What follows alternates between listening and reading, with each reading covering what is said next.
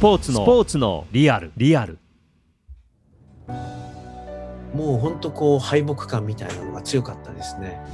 あのフランスのクライマー、えーマルクル・メネストレルって方が来たりとか、はあのドイツのステファン・グロワッツっていうクライマーが来てくれて、で彼らの登りをまあ何度かね見る機会があったんですよね。まあ7年ぐらいずっと悩んでる実はテーマだったんですよ。自分にとってのクライミングが何なんだろうっていうのが。答えが出るんですでそこで答えの糸口をつかむんですよ退屈だと思ってたフランスでのあの生活とかが一つこうあ自分のこう糧になってるっていうのはいろんな国を見たりとかいろんな人と会いながらだんだんそのピースが一個一個はまってってこれだみたいな答えになってったって感じがしますね。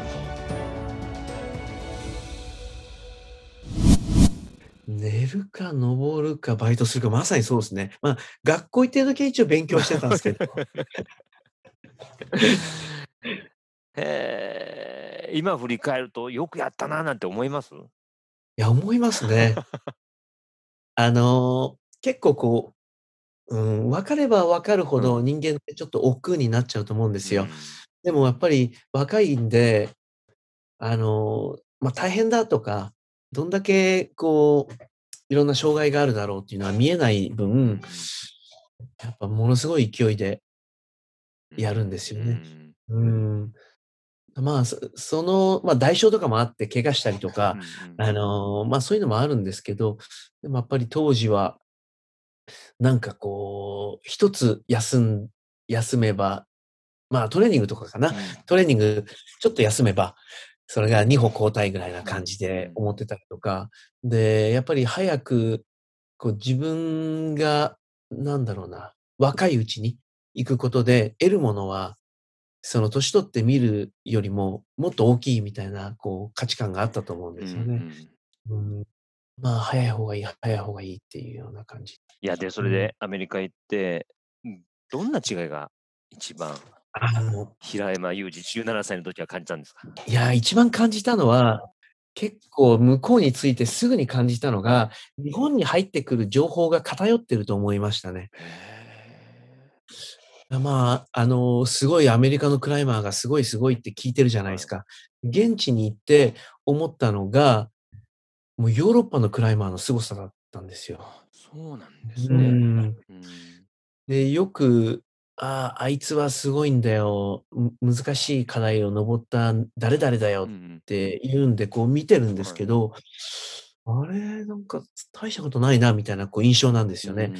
でも、ななんですかね、ものすごいこう、まあ、い今でもこう、うちの取引先で連絡取るような人なんですけど、スペインのクライマーが、あいたりいて、で、彼らの彼の登りとか見た時に、誰だこれはっていうような感じだったんですけど、すごかったんですよね。はい。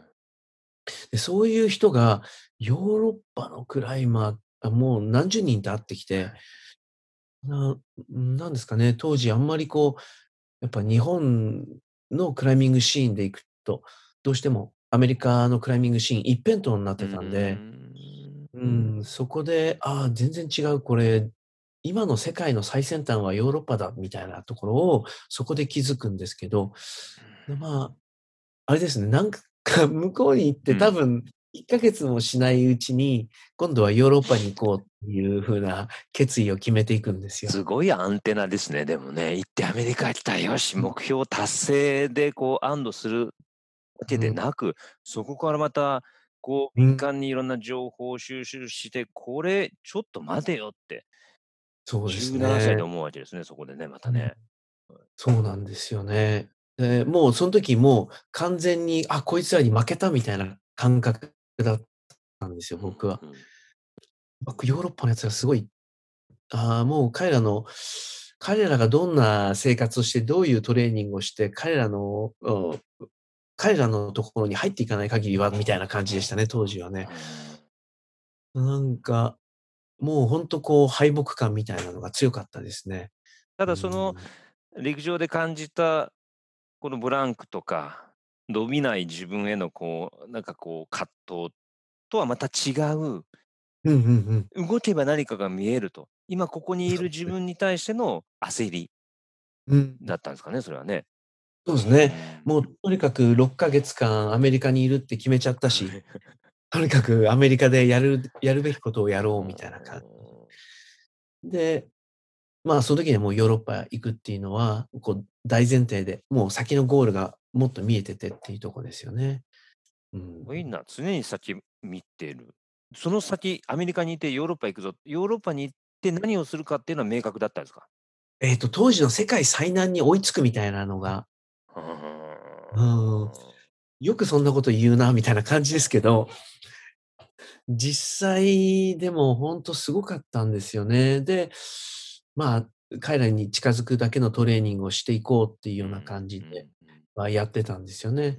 うん。で、あとは、あれか、実際にアメリカで半年過ごして日本帰ってきて、はい帰ってきたタイミングで、あの、フランスのクライマー、えーマルクル・メネストレルって方が来たりとか、あとは、あの、ドイツのステファン・グロワッツっていうクライマーが来てくれて、で彼らの登りをまあ、何度かね、見る機会があったんですよね。その印象がものすごいこう、焼き付いてて。うんで、まあ、彼らみたいになるためには、とかいろいろ想像してトレーニングしてたって感じですかね。岩場で偉業をこう残しつつも、大会コンペの方にもで始めるじゃないですか。うん。これは何かこう、自分で思うところがあったんですか？いわゆる陸上で競技会とかもやって、ね、たくさんやってらっしゃったと思うんですけども、うんそうじゃない、こう、フリークライミングで、えーね、こう、競技会としてあるわけじゃないじゃないですか、その最難挑戦っていうのは。だってこう、競技会に行こうと思った大きなこの一つの理由は何か？ああ。うん。まあ、大きな理由は、あのーまあ、なんか時代のトレンドに乗ったみたいなとこですかね。そうですか。あ自分が会ってきた、その、クライマーたち、はい。マルクとかうん、ステファンとか、あとスペイン、あの、それこそスペインのと、うん、向こうで会った人とか、ドイツのクライマーとか、みんなその大会とかに出てて、で、そこがこうかなりホットでしたよね。うん。自分でも信じられなかったですね。あの、そういうふうに陸上、うんみたいな形で、ああいうふうに、ところに、本当こう自分の中で、ああ、もう俺はこういうのは合わないなとか、うん、こういうのはやりたくないなとは思ってたのに、もうその時には競技に出るっていう自分がいて、うん。うん。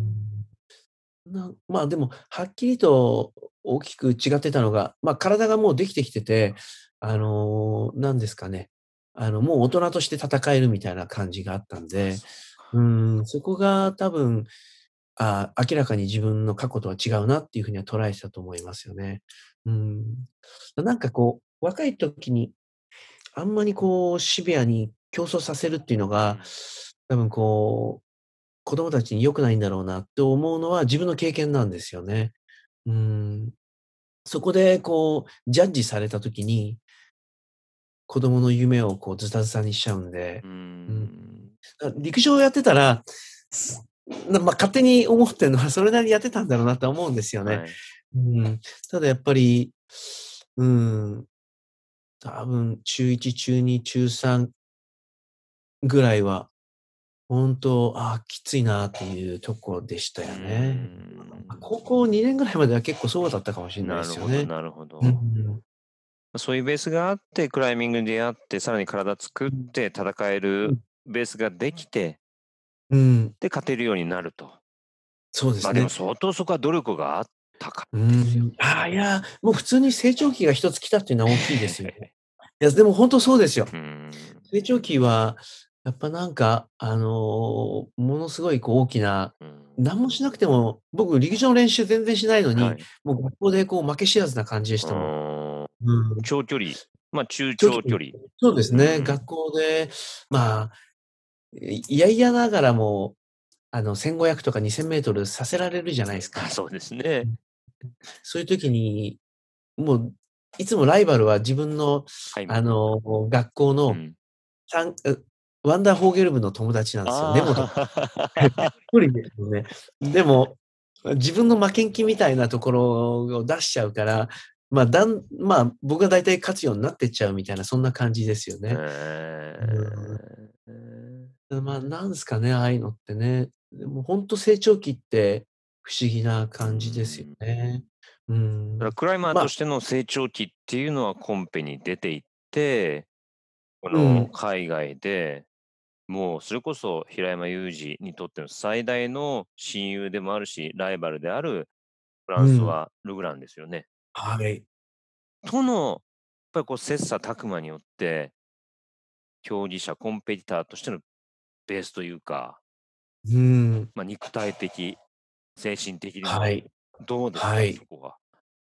そこはね、いや、やっぱり、いや、大きかったと思いますね。あの、チャンピオンとはこうあるべきなのかな、みたいな風に当時は思ってましたよね。いや、ぼ僕よりもはるかにこう厳しい練習をしてますあし。僕なんかよりもはるかにこう、なんだろうな、勝負へのこだわりみたいなものがあったりとうか、ん当時はね、そう思ってたんですけど、うーん、でも、なんですかね、ほんとこう、その中で、まあ、距離感重要ですよね。やっぱりお互いに近すぎて、すごいこう、ライバル意識みたいのが強いと、まあ、潰し合いっぽくなっちゃうんで、うんうん。なまあ、なんかちょっとこう、距離を置くようにはなったんですけど、うん。だまあ、あんまりだからこう、実は、うん。あ当時はすごいよ良いことだと思ってたところが、実は、あの、マイナス部分でもあったんだろうなっていうのは、こう、少しずつ気づいていくんですよね。ううんん。ななんですかね、やっぱりこう、競技会っつっても、別に対人の競技ではないんで、そうですよね。に一緒にこう、まあ、出る大会いで、トレーニングをよりよく、よりなんだろうな、質の高いものをやっていくとかっていろいろ考えていくと、まあそういったところを、をまあなんですかね、うん、考えないというか、まあ、環境を良くしていくって感じですかね。居心地の良さを、うんトレーニング中も試合の時も求めていく方が、うん、のびのびと大会でも、うん、勝負できるみたいな感じに、こう、少しずつシフトしていくんですけどう。んもう二十数年前ですよね。その、そうですねルーランと切磋琢磨して、うんそれこそ、あのートレーニング合宿じゃないですけども、生活も共にしてやってたわけですよね。うん。その時の何か思い出ってあります？思い出か。いや、こいつのトレーニングがすごかったなとか。まあでも、うん。本当そういうのありますよね。うん。あのーいやーどどんだけトレーニングこなすんだろうっていうところはあって、で、まあ、追い込む、その、量というかね、ううん。あ、その、そこが、彼を一気にこう、一緒に住む前と、住んで一年、住んで数ヶ月後の彼がスターダムにこうのし上がっていく、までの間の、もう本当こうか、うん、そのスターダムにのし上がるこう結果につながっていくと思うんですけど、すごかったですね。それ前ま、その前までは、僕はこう、岩場でよく会ってたんで、えあ、こいつすげえなと。で、あ、彼がその、ちょうど僕がいた年に、あの、フランス選手権で2位になってるんですよ。うんああ、彼かと思ってて。ただ、なんですかね、コンスタントに結果を出せてなかったんで、うん、あまりこう、メディアにはこう出てなかったんですけど、ただもう、上り見るとわかるんですよね。あ、こいつすごいっていうのはね。うんもう本当こううまく、すごいんだけど、そのタイミングというか、うん試合当日に結果が出せてないっていうところだけだったんですけど、うん。だまあそこを多分、彼は、ね、うん、もしかし、うん、どうだろうな、トレーニングで彼がもうとことん強くなって、そういったものをこう、もう自分の、なんだろうな、優勝するレベルに常にこうパフォーマンスができると。なんかそういう風な、うん、人間に変わってったんじゃないかなと。まあ、あと多少なりとも、まあ、自分はどっちかというと、こう、なんですかね、上りのうまさみたいなところでやってたと思うんうんうでん、まあそういったところからのこう吸収もあったんだろうなと思うんです。うんまあ、かなりこう、んいや、すげえなっていう感じでしたよ、もう毎日。うんうん そのライバルのこのね、成長を目の当たりにしながら、自分の成績とのどうしてもこう比べるじゃないですか。で、そこでこ。うスランプを感じたと。うん。ただそこで、その陸上時代のスランプの出し方とは違う、クうん。ライミングのスランプをまた岩場に戻って、クライミングの楽はい。しさをちゃんと確かめて、またコンうペシーンにん。戻ったっていうような記事があったんですよ、ユージさんの見て。あ、これってすごいなと思って、一旦離れるんじゃなくて、クうライミングといん。うものを違う角度から見て、うん、ふんふまた。その競技シーンに戻ってきた、その時の心境っていうのは、どういったものでした？ああ。まあ、結構切羽詰まってたはずですうね、自分のん。中ではうね。ん。まあ、ヨーロッパのすごいいい環境でずっとトレーニングしてうるんですん、けど、うん。また、まあ、陸上の時と同じようにちょっとこうマンネリ化現象はあったんでしょうね。いいものをいいと思えないというか、美味しいものを美味しいと思えなくなってて。うんうんうんうん。でうーん。で、自分が思ってたのは、まあ、うん、うん、自分にとってクライミングって何なんだろうっていうのは常にこう自問自答してたんですけど、で、たまたまアメリカ行った時がきっかけなんですけど、ちょうどそれが26歳かな。で、ちょうどそのスランプの、まあ、あれですかね、スランプの一番最後の頃だと思うんです。けど。まあ、7年ぐらいずっと悩んでる、実はテーマだったんですよ。自分にとってのクライミングはい。が何なんだろうっていうのが。答えが出るんですか？でそこで。で、そこで答えの糸口を掴むんですよ。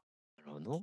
うん。ああ、やっぱなんですかね、さっきのあ陸上の時うにん。トラックを1メーター、あ、変えれうんうば、ん。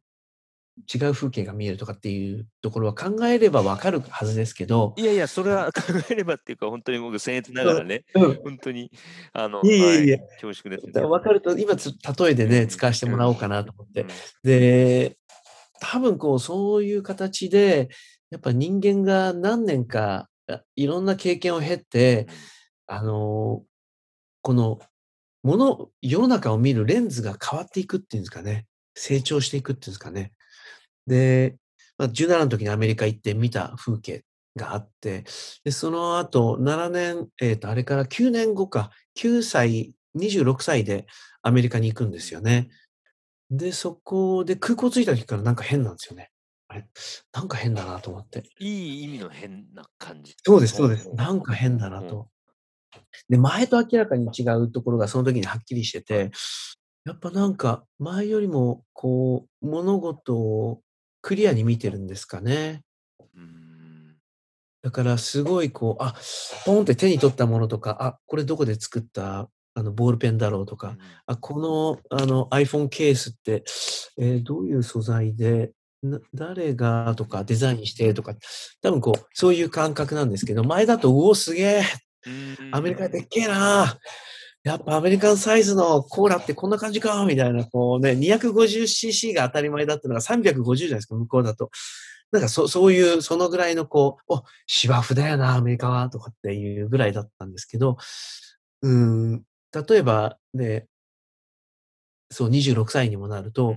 まあ、その時にすごい思ったのは、あれで砂漠の中走ってるはい。時にこう、ま、有刺鉄線が道はい。路沿いにバーってあるんですよ。うん。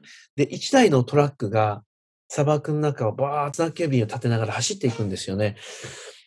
で、その先何があるんだってよく目を凝らすと、集落があるんですはい。よ。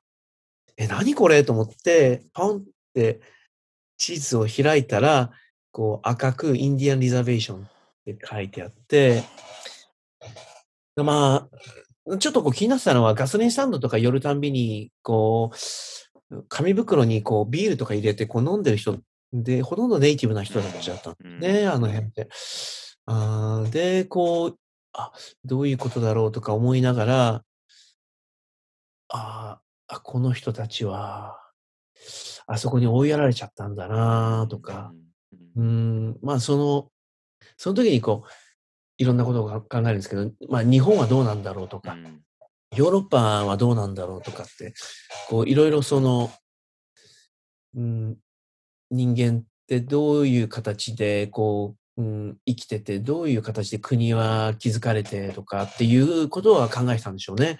で、そう、あ、まあ、明らかに17歳とこの違い26ますね。歳でそうなんですよ。そのこう、だその時にちょっと思い始めたのが、あ、退屈だと思ってたフランスでのあの生活とかが、一つこう、あ、自分のこう糧になってるっていうのは、で、いつもマンネリ化してるトレーニング、いや、これがあったからこういう物事の見方してるんだとか、ちょっとこう、ポジティブに見れるようになったんですよね。で、そういう風に見見えてる自分が、ああ、なんかこれいいなとかって思い始めてて、で、その時に、あ自分は何のために生きてるんだろうとか、あどういうことを喜びとして捉えてるのかなっていうのを、そのあたりから少しずつ感じ始めるんですよね。うん。まあ、その時は、あれですね、でもね、17歳の時に、こう、こう、夕日を浴びてる岩を見て、うんあ、いつかあのルートを登りたいって、その時、当時世界最難と言われてたルートなんですけど、あ見に行こうよっつってみんなで見に行ったんですよね。わーいとか言いながら見に行ったんですけど、うわ、すげえな、夕日、かっこいいね。うんやっぱスピンクラックとかってなんか言ってたんですけど、でもその時に、そういう感じなんだけど、真面目に見てたんでしょうね、自分はね。ああ、いつかこう、ヨーロッパのクライマーみたいな能力を持てば、あ、こういうルートもオンサイトっつって一発で登れるような能力を身につけることができるんじゃないかと思って見てたんですよ、当時。で、その時のツアーで、その場所に戻るんですけど、で、そこを完登するわけですよね。そこをオンサイトでやりきるんですよ。ねまあ、なんていうストーリーですか、それは。うん、すごいこう、まあ本当にこう、その発想っていうのは、本当みんなでわーって見に行って、2、30分そのあたりをうろちょろしてうん。見て、で帰ってくるだけだったんですけど、で、多分どっか頭のどっか片隅には常にあったんでしょううね。ん。で、アメリカに行くときに何しようって思ったときにポンと浮かんできたのがそれで、うん、で、すごいそれはアメリカに戻った自分のその平山裕二のなんか大きなお土産じゃないですけども。そうですね。結果として出せたっていうのは大きいですよね。もうその、うん、多分こう、その後の人生を大きく、こう、まあ変えたっていうか、あ自分が求めてるものっていうのをはっきりさせてくれた、あの、ツアーでしたよね。うんそそのツアーで完全にはっきりしたわけじゃないか。ではない糸口が見えたと。そうそうそう糸口が見えて、帰ってきて、で、その後、そのまま僕、あれだったんですよ。フランスの大会出て、はいあの、北欧にみんなで登りに行って、で、戻ってきて、ドイツでトレーニングして、イタリアで大会出て、またフランスに戻るっていう、そういう。で、その中で、いろんな国を見たりとか、いろんな人と会いながら、だんだんそのピースが一個一個はまってって、これだ、みたいな答えになってったって感じがしますね。なるほど。その答えがこれだと出たのと、ワールドカップで日本人、まあアジア人として初ん。総合優勝っていうのはどっちが先なんですか、えっ、と、答えが出る方ですね。うそのツアーから帰ってきた秋ぐらいですかーんね。えー。ああ、もうほぼほぼこういうことだろう、自分が求めてるのは。自分が求めている自分は何のためにクライミングをしているんだろうっていうその答えは何だったんですか？その答えが、あのーまあ、言葉で言うと結構単純なんですけど、まあ、あのー自分はただ単に進化したいだけなんですよ。あの、まあ、生きてる上で、やっぱ昨日より今日、今日より明日みたいな、なんかそういうところに喜びを感じてるんですね。うん。すでごくシンプルですね進化しそうてですね。うん。で、そこに大きな喜びがあって、まあ、進化、あとは、その時に感じたのは、あの、その進化を一番体現できるのが、こんだけ十何年もやってきたクライミングだよねっていうところと結びつくんですよ。まあ、その、15歳の時の出会いがもしかしたらなかったら別のことだった可能性はありますよね。うん遅から早かれクライミングがしてるとは思うんですけど、ただ、ちょっと違った形になってたかもしれないですね。もしくは遠回りしてるのか。うん。すごいシンプルで、そ、そこが分かった瞬間に、あの、まあ、自分の中でもう一回こう、なんですかね、一歩一歩築き上げていくみたいな歩みができるようになった気がしますね。今日の一番うん最後に聞きたかったことが、今答えとしてそこ出ましたけども進化するための一つのツールがクライミングだったと。そうですね。でもそれを30前にちゃんと自分自身で導いて持てうんるっていうのは素晴らしいことですよね。そうですね。うん、結構、おまあ、悩みがなかったですね。19歳にその疑問を持ち始めるんですよ。なんでクライミングなんだろうっていうのは。でも、まあ、うん、一つ、こう、プロクライマーになったっていうのが19歳だったんで、やっぱり責任を果たそうっていう気持ちはあったんでしょうね。クライプロとしての。で、その中で、うん、その中で、その責任を果たしながら自分の人生の答えじゃないけど、まあ、クライミングへの答えかな。うん、クライミングへの答えが人生の答えだった感じがしますけどね。うん、その進化していきたいんだ、あっていう、そ、そ、そこですよね。